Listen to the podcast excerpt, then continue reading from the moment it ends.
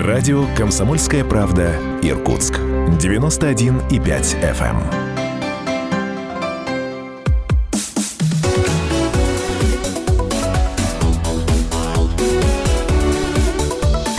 Тема дня.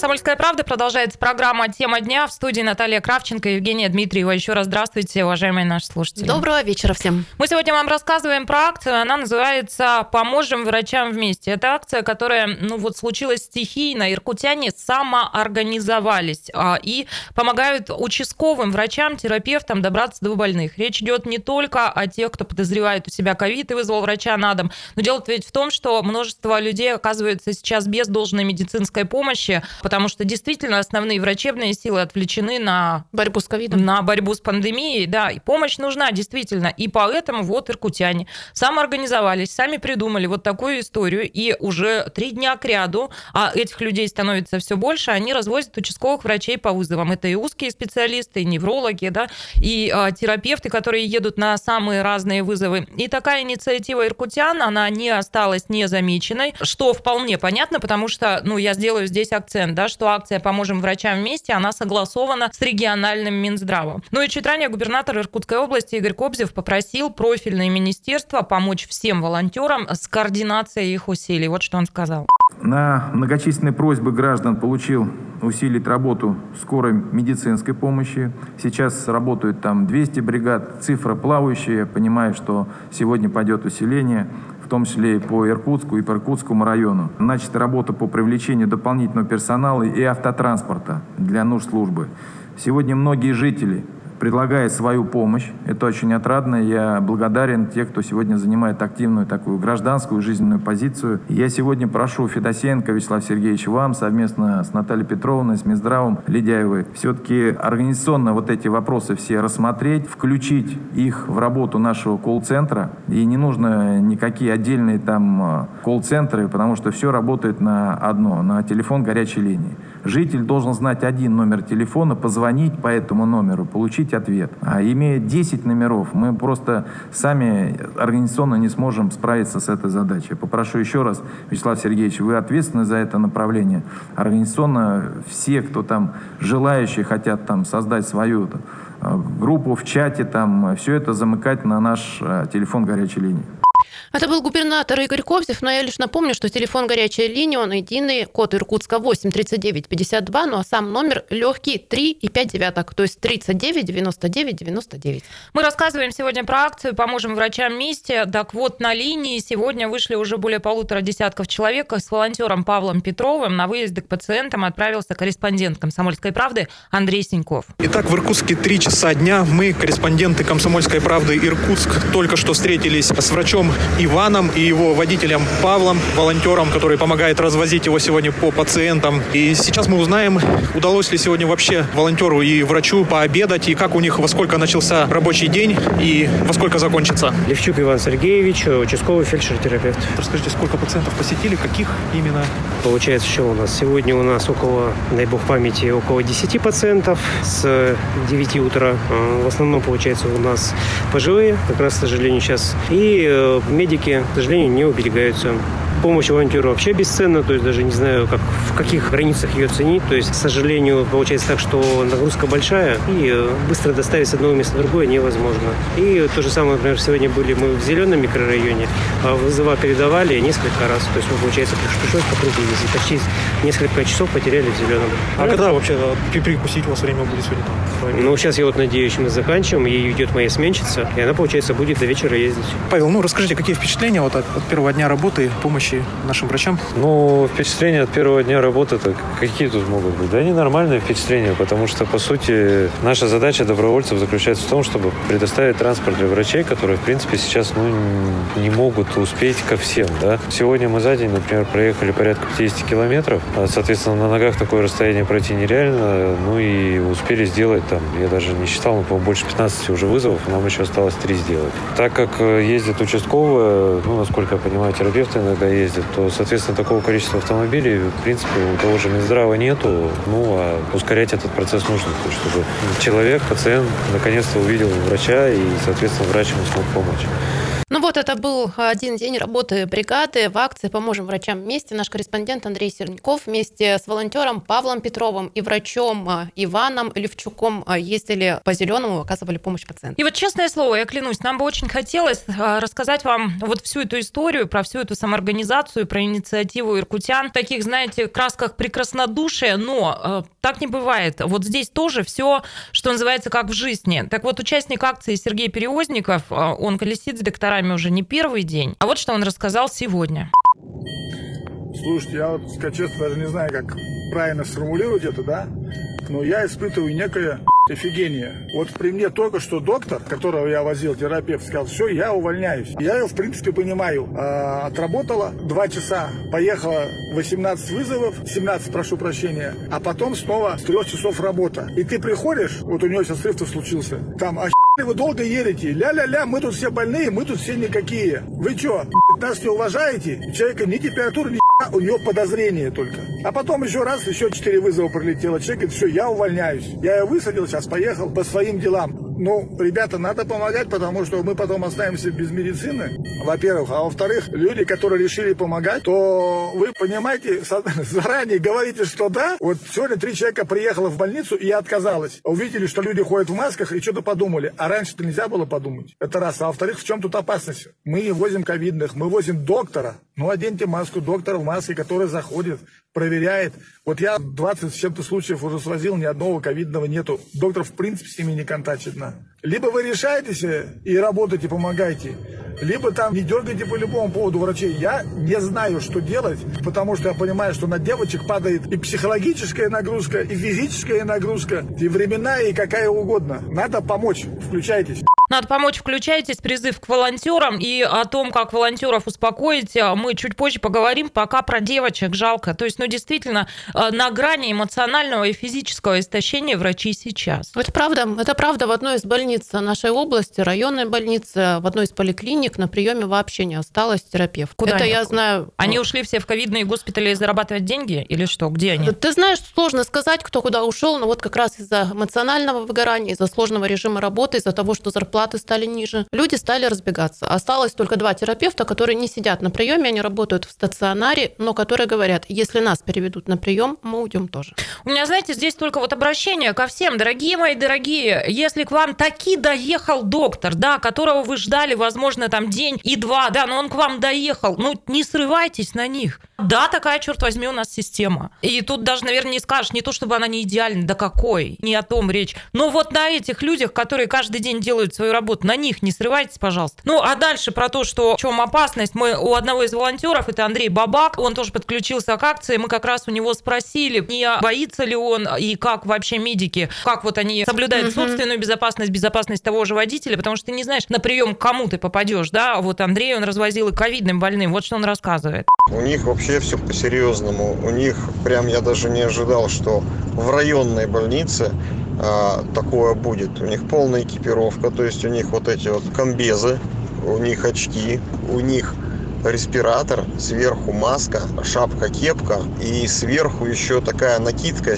голубая, одноразовая. То есть они из пакета достают, прям пакет распечатывают перед входом э, к пациенту, к новому. Надевают ее сверху, то есть она выглядит как такая распашонка детская, только с рукавами длинными завязывается сзади. Вот это все дело надевается, и после каждого посещения они это снимают и утилизируют в пакет отдельно. Ну, пакет закрытый, причем у них с собой э, вот эта вот брызгалка, типа как у маляров, большой баллон. И вот они обрызгиваются. Сначала обрызгиваются, снимают с себя вот эту вот распашонку, обрызгиваются еще раз, и у них э, бахилы на ноги тоже такие из матерчатые, которые завязываются, ну такие как ботики. Все это пробрызгивается, ну и перчатки одноразовые, перчатки снимаются после каждого пациента.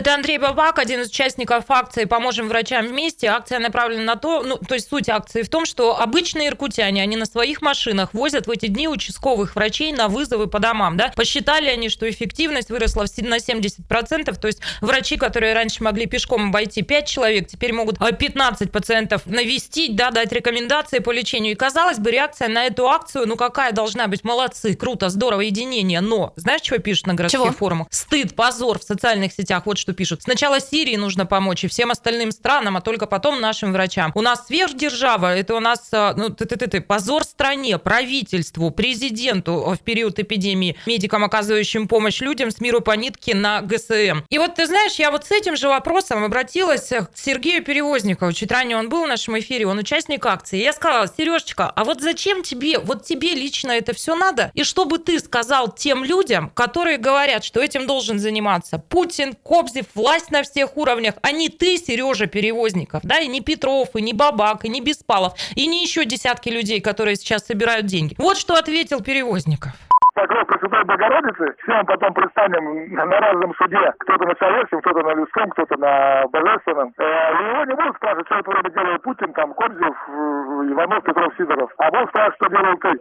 А все, а больше сказать и нечего. А будут спрашивать, что делал ты. Ну, я напомню, что акция «Поможем врачам вместе» согласована с региональным Минздравом. Присоединиться к ней может любой из нас. Если у вас нет возможности докторов возить, то можно помочь карточками на ГСМ, деньгами на покупку ГСМ, номер карты для сбора средств на сайте irkp.ru. Ну и еще то, что можем сделать мы с вами, каждый из нас. Это про помощь медикам и друг другу. Ну, просто наденьте маску в общественном месте. Это же не трудно, это про заботу и это про уважение. Ну а на сегодня все. Берегите себя и будьте здоровы. До свидания. До встречи.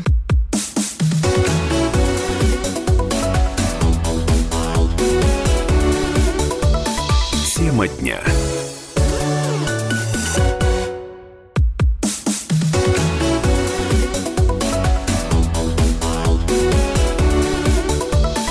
Тема дня радио «Комсомольская правда» и в эфире программа «Тема дня». Меня зовут Наталья Кравченко. Здравствуйте, уважаемые наши слушатели. Приветствую вас и я, Евгения Дмитриева. Всем доброго вечера. Из-за роста заболеваемости коронавирусом в Иркутской области серьезно увеличилась нагрузка на медиков. Жители региона жалуются на длительное ожидание бригад скорой помощи, участковых терапевтах. В соцсетях стоит стон, а что никого не, дож... не дозовешься, кто-то сетует кто-то клянет все на свете, а кто-то решил самоорганизоваться, чтобы помочь врачам. Врачам, а в конечном счете и всем нам. Дальше в нашем эфире, как по мне, совершенно замечательная история. Это история про взаимопомощь, про выручку и, наверное, про то, что хороших людей все-таки больше, чем плохих. Я в это верю. Итак. Итак, в Иркутске появилось общественное движение. Оно называется «Поможем врачам вместе». Его участники – это жители города со свободными автомобилями, которые начали развозить участковых врачей на вызовы к пациентам в условиях роста заболевания COVID-19. Инициатор этой акции – предприниматель Вадим Костенко. А по его словам, в среднем один врач за смену обходит от 11 до 17 пациентов, а на автомобиле получается гораздо эффективнее. Он объезжает уже 25-30 больных. Наш корреспондент Андрей Синьков связался с Вадимом и расспросил, как пришла идея организовать такую акцию. Поняв, что есть проблема именно с организацией помощи пациентам на дому, я решил разобраться, в чем же дело. Соответственно, связался с Министерством здравоохранения Иркутской области и узнал, как они видят эту ситуацию, какие они видят проблемы. Связался с большим количеством врачей, которые оказывают э, помощь именно на дому. Тогда у нас родилась гипотеза о том, что не хватает именно транспортировки врачей до пациентов. Ковидные больные, понятно, лечатся в больницах, их как-то там лечат, а вот все остальные, кто переносит, может быть, ковид в легкой или в средней форме, либо болеет э, небольничной пневмонией, а также другие заболевания, в том числе неврологические и так далее. Как быть этим пациентом. До них врачи перестали ходить. По объективным причинам не могли. А тогда мы согласовали с Минздравом, на удивление Министерства здравоохранения Иркутской области, оказались очень лояльными, коннектными, разумными, даже я бы сказал, очень образованными. Они не то чтобы просто согласовали эту акцию, они наоборот пошли к нам навстречу, предложили расширить сотрудничество, выделили дополнительно одного ответственного человека. Это Селецов Александр Анатольевич, который с нами на связи 24 часа в сутки. Мы-то привыкли работать круглосуточно, а среди госслужащих редко такое встретишь. Но конкретно он и Наталья Петровна Ледяева в данный момент я могу с уверенностью сказать, что работают 24 часа в сутки, потому что я на связи с ними все время. Соответственно, мы отправили один автомобиль для того, чтобы хотя бы проверить гипотезу. А машину вы помогли, то есть просто за свой счет, э, или свою, или какую-то сняли машину, или как? Все за мой счет, все за мой счет абсолютно. То есть э, своего водителя отправил на машине. А, прямо своего водителя, да? Да, конечно. Сел на автомобиль и поехал. Ну, то есть вы вот начали с малого. Сначала предоставили свою машину и водителя, да? Конечно, мы решили тестировать гипотезу вообще, а действительно ли, а если мы врачей снабдим машинами, действительно ли эффективность возрастет. Первый день нам показал тот факт, что на 80% больных врач может посетить больше, если просто пользуется услугами автомобиля. Представляете, 80%. То есть мы гипотезу тестировали, она показалась рабочая. Но так как я человек-то не богатый, то я решил именно организовать систему, чтобы э, все, кто имеет возможность, давали свои автомобили для помощи врачам договорились, какая будет схема взаимодействия, как мы будем распределять машины, как э, будем проводить инструктаж, обучению одевания СИЗов и так далее. И после этого, конечно же, после этого, конечно же, бросили клич в соцсети. Вот, и в понедельник уже выехало 5 машин. Сегодня уже на маршруте уже 11 машин. Завтра планируем поставить 17 машин. По нашим данным, эффективность врачей, тех, кто ездит на автомобилях, увеличивается на 70-80%. То есть нам не надо даже набирать больше врачей, просто мы каждого врача обеспечим автомобилем и э, на 70% он станет эффективнее. Кинули клич э, в том же посте в соцсетях по поводу того, что кто хочет, может отправить деньги на бензин и на помывку автомобилей. И, и действительно, те ребята, кто выезжает, мы через мобильный банк перечисляем денежные средства для того, чтобы люди заправили автомобиль и после смены его помыли. Это был Вадим Костенко, иркутянин, человек, который решил вместе помочь врачам и организовал такую общественную акцию. И дальше к этой акции начинают присоединяться разные люди, но знаешь, что интересно? А вот в этой акции «Поможем врачам вместе» участвуют люди, которые когда-то, когда горела область, да, а, собирались, самоорганизовывались в тот же самый отряд Дружинники. 1508, угу. например. Когда год назад, полтора уже года назад случилось наводнение в Тулуне и э, в Нижнеудинске, да, и много было подтопленных территорий, там тоже мелькали вот эти фамилии. Ну, например, фамилия Петров. Это Павел Петров, который, он иркутянин, предприниматель, как большинство из тех, кто сейчас подключился, но не только, да. Так вот, а, Павел Петров, он одним из первых включился тоже в эту акцию. Вот что рассказывает он.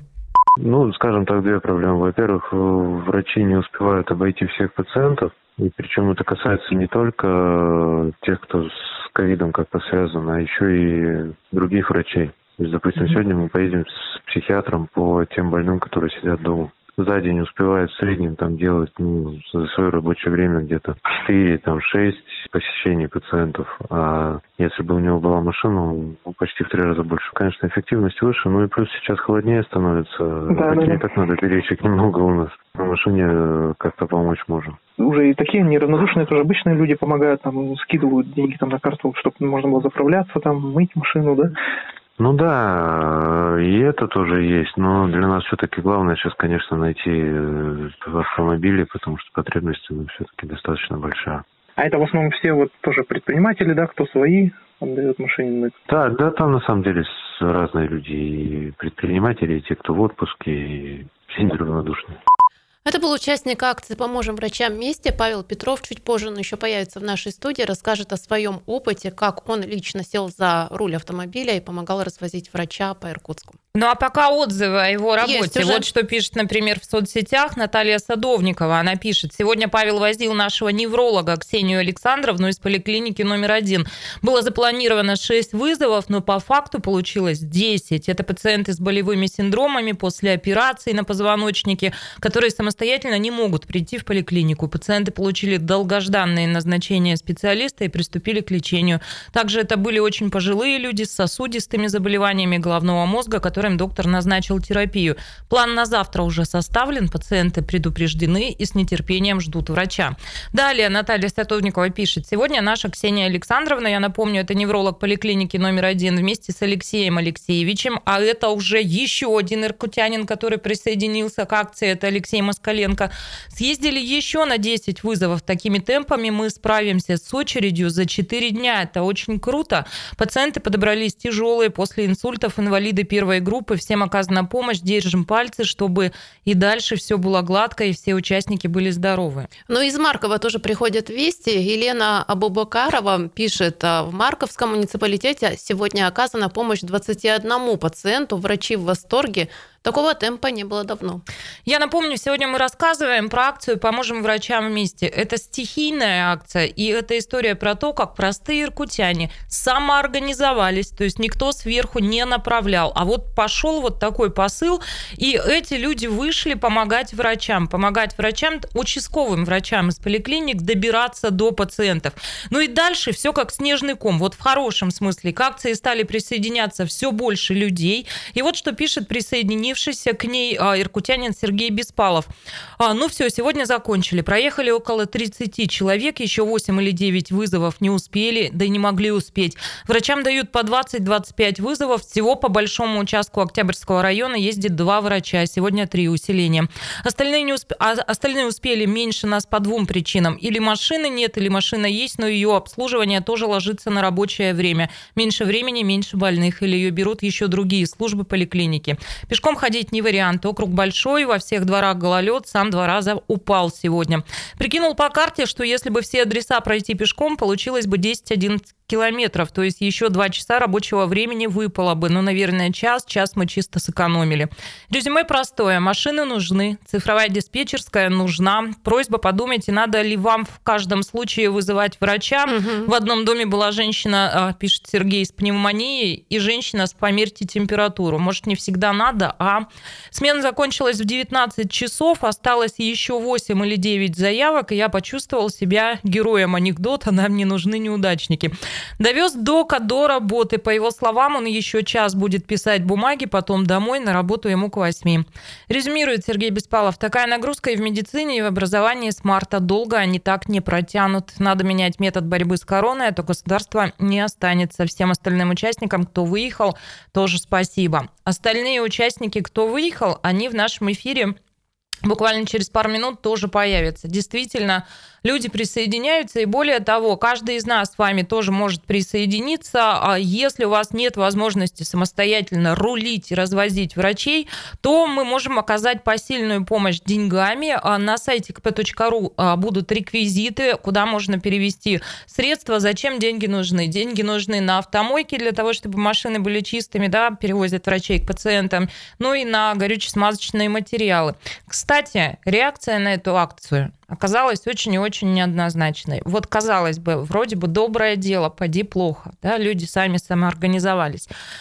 Но нашлись и те, а, кто Подумали, а зачем это нам? Нет, комментирует это вот каким словом. Позор.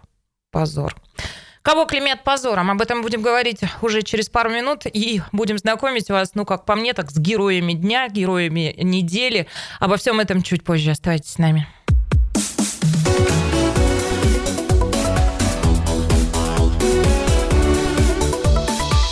Тема дня.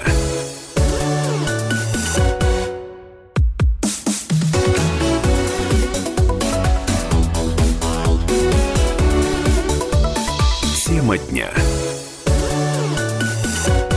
91,5 FM эм в Иркутске, 99,5 FM эм братский сайт kp.ru из любой точки мира. Все это радио «Комсомольская правда» в любимом городе. Начало седьмого. Ну а в студии Наталья Кравченко и Евгения Дмитриева. Начинается программа «Тема дня». Здравствуйте, уважаемые слушатели. Всем доброго вечера. Ну что, начнем по традиции с хроник коронавируса. Итак, а, цитируем сообщение оперативного штаба. На сегодняшний день подтвержденных случаев инфицирования в нашем регионе 21 101. За сутки у нас плюс 183 человека с таким диагнозом. Госпитализировано за сутки еще 112 человек, выздоровело 78, ну и 7 смертей у нас за сутки от коронавируса. И один человек погиб от сопутствующего заболевания. Ну а тем временем в Иркутской области подвели первые итоги второго этапа тестирования жителей региона на выработку коллективного иммунитета к коронавирусу. Результаты получили во время иммуноферментного анализа сывороток крови добровольцев. А что показали исследования? Показали, что иммунитет к COVID-19 у жителей региона вырос. И как рассказал Сергей Балахонов, это доктор медицинских наук, профессор, директор Иркутского противочумного института Сибири и Дальнего Востока, по предварительным данным показатель сейчас составляет более 12%. А два месяца назад по итогам первого этапа исследования а, этот показатель был 5,8. То, То есть, даже раза, меньше да? 6%. Угу. Да. А на выработку антител организму требуется от двух недель до полутора месяцев, то есть это не мгновенно происходит, поэтому и проводился как раз второй этап тестирования, а третий еще предстоит в ноябре, и тогда станет понятна, в принципе, динамика иммунизации всей России. Ну а наши корреспонденты связались а, с Сергеем Балахоновым и подробно а, расспросили, как проходило исследование и какие результаты мы увидели. Весь проект этот по изучению коллективного иммунитета, он состоит из трех этапов. Первый этап был в июне, в конце июня, точнее, начало июля. Затем через два месяца второй этап, и третий этап предстоит еще в конце ноября-декабре. За эти фактически полгода предполагается оценить те изменения в иммунном статусе у определенной выборки населения конкретного субъекта Российской Федерации, в нашем случае это Иркутская область, потому что всего 21 выбран регион для этого проекта. Изначально берутся те же самые вот волонтеры, то есть пропорционально количеству населения берется определенное количество всех возрастных групп. Точнее, там 7 возрастных групп делятся от года до 17 и дальше там последняя группа 70 плюс. Самый высокий уровень э, ну, сопротивляемости, да, получается, у детей и у подростков, да? Да, он и на первом этапе был у нас, эта группа э, дала наибольшее количество людей, у которых уровень защитных иммуноглобулинов, вирус нейтрализующих, это иммуноглобулин G класса, а он был у них выше, чем в любой другой возрастной группе. И сейчас это, собственно, повторилось. Только сейчас это уже фактически порядка 20%. Каждый пятый фактически вот, представитель этой возрастной группы, он имеет защитные антитела. На втором месте там вроде бы идут вообще там уже пенсионеры, да, по-моему? Да, на втором этапе совершенно верно. Это где-то 65 плюс. Э, там тоже у них достаточно высокий уровень иммунной прослойки среди этой группы населения. У нас вообще получается, что ну, максимальное количество заболевших в Иркутской области, он относится к группе 29 до 40 лет. То есть вот эта вот активная наиболее часть населения, она у нас болеет. И иммунная прослойка там у ней отстает вот от возрастной группы детей и подростков до 20 лет, которые... Коллективный иммунитет оценивался по 21 Э, административной территории Иркутской области, то есть и города, крупные области, естественно, что пропорционально населению, проживающему в этих городах, то есть больше всего, конечно, из Иркутска, дальше по убыванию идут Братск, Ангарск, Устилимск. Иркутский район, да, больше всего 19%? Да, и по, значит, э, серопревалентности это вот отдельно территории Иркутского сельского района. То есть там до 19,5% населения вот имели иммунитет. Самый низкий в Ангарске это 5%. А Иркутск где-то посередине или ближе к чему? Да, Иркутский тоже рост определенный есть. Э, вот э, по сравнению с первым этапом проекта. А вот э, вообще вот такой, ну, показатель это неплохой считается, 12%? Я считаю, что это для меня это, например, было достаточно приятно, если можно так выразиться, неожиданно, чтобы за короткий промежуток времени произошли такие вот серьезные изменения. То есть динамика накопления антител в популяции населения, проживающего в Иркутской области, она явно имеет положительный такой сдвиг. У нас накапливается количество невосприимчивого населения, э, защищенного, скажем так, населения.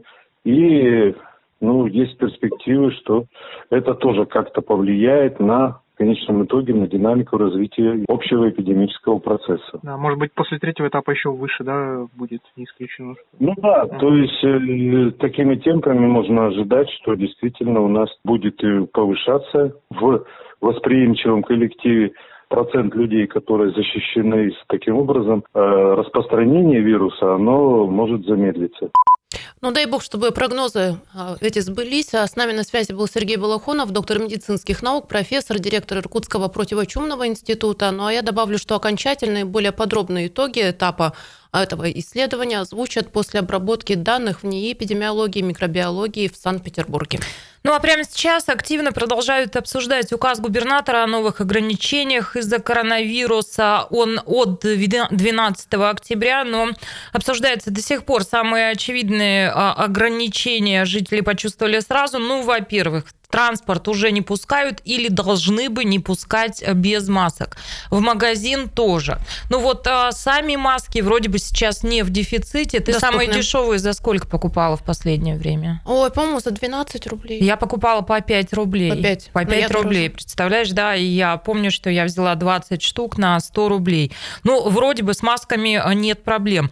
А, еще про новшества, о которых пока вроде бы не каждый знает. Ну, например, этим же указом регламентируется работа ресторанов и кафе, и она теперь ограничена до 23 часов. А деятельность сферы развлечения и отдыха, которая только была начала восстанавливаться, снова прекращена. Чуть подробнее приостановлена деятельность ночных клубов, дискотек, детских игровых комнат, детских развлекательных центров, а также спа-салонов, соляриев и саун. Введены ограничения в работе не только общепита, но и санаторно-курортных организаций, детских оздоровительных лагерей, магазинов непродовольственных товаров, учреждений культуры, искусства, спорта, отдыха и развлечений, фитнес-центров, плавательных бассейнов и кинотеатров. Ну и также возникает много проблем с реализацией ограничений из-за коронавируса. Так, представители магазинов, например, жалуются, что часть посетителей отказываются от масок, хотя а, торговую точку за это могут оштрафовать. Ну, их предложение наказывать тогда рублем тех, кто а, оказывается без масок, то есть покупателей, да, и как вариант отказаться, например, их вовсе обслуживать. Ну и возникают вопросы, а, предположим, у дальнобойщиков, водителей, которые пользуются междугородними автобусами, у них такая проблема возникает, и она тоже связана с ограничениями. Придорожные кафе должны бы закрываться в 11 вечера. Ну а где тогда им перекусить и отдохнуть а, тем, кто едет всю ночь? А на эту тему высказался на заседании оперативного штаба губернатора Иркутской области Игорь Копсев. Предприятия общепита работают 23 часов. Вынужденная мера. Сегодня я услышал обратную связь, что многие не согласны с этим, готов встретиться с малым средним бизнесом, который занимается услугами в этой области и еще раз э, рассмотреть все эти вопросы. Также многие просят ввести арендные каникулы из-за закрытия, но все эти вопросы обещают рассмотреть в ближайшее время и принять какие-то решения. А тем временем Иркутский следственный комитет возбудил дело о мошенничестве в областном Минздраве. Выигравших госконтракты коммерсантов подозревают в мошенничестве на госзакупке медоборудования во время пандемии. Если подробнее, то по версии следствия в апреле текущего года индивидуальный предприниматель из Ангарска в рамках заключенного госконтракта поставил Иркутской станции скорой медпомощи партию масок на сумму около 10 миллионов рублей. И дальше следственные действия идут идут и оперативно-розыскные мероприятия, и выясняется, что документы на медицинские маски фальсифицированы поставщиком и изделия не соответствуют требованиям ГОСТа и условиям контракта. Немножко, а, как, как, да не немножко, волосы дыбом встают от таких новостей, потому что, ну, не укладывается в моей вот голове, что на этом всем можно было навариться, навариваться и мошенничать, да. что когда регион перешел, да и вся страна в режим войны, да, и мы активно вот обсуждаем, что же нам всем делать и как выбраться из а, последствий пандемии, из того, что происходит, ох, не знаю, но губернатор Иркутской области Игорь Кобзев прокомментировал а, вот как ситуацию. Кадровые решения в отношении должностных лиц Минздрава будут приняты на основании проверок правоохранительных органов. А, он говорит о том, что а, ситуацию с проверками, которые сейчас ведутся следственными органами в отношении Министерства здравоохранения Иркутской области, а, естественно, держат на контроле. На сегодняшний день правоохранительные органы проводят проверку. Необходимо дождаться ее результатов, ну а затем будем принимать кадровые решения. Сейчас все находятся на рабочих местах. Вот что сказал губернатор Игорь Кобзев. Ну а тем временем, пока кто-то умудряется навариться, что ли, на общей беде. Есть и другие истории. Эту историю мы расскажем вам через пару минут. И эта история про то, что хороших людей больше, чем плохих. Иркутяне самоорганизовались для того, чтобы помогать участковым врачам добираться оперативно до пациентов. Все подробности этой истории через две минуты.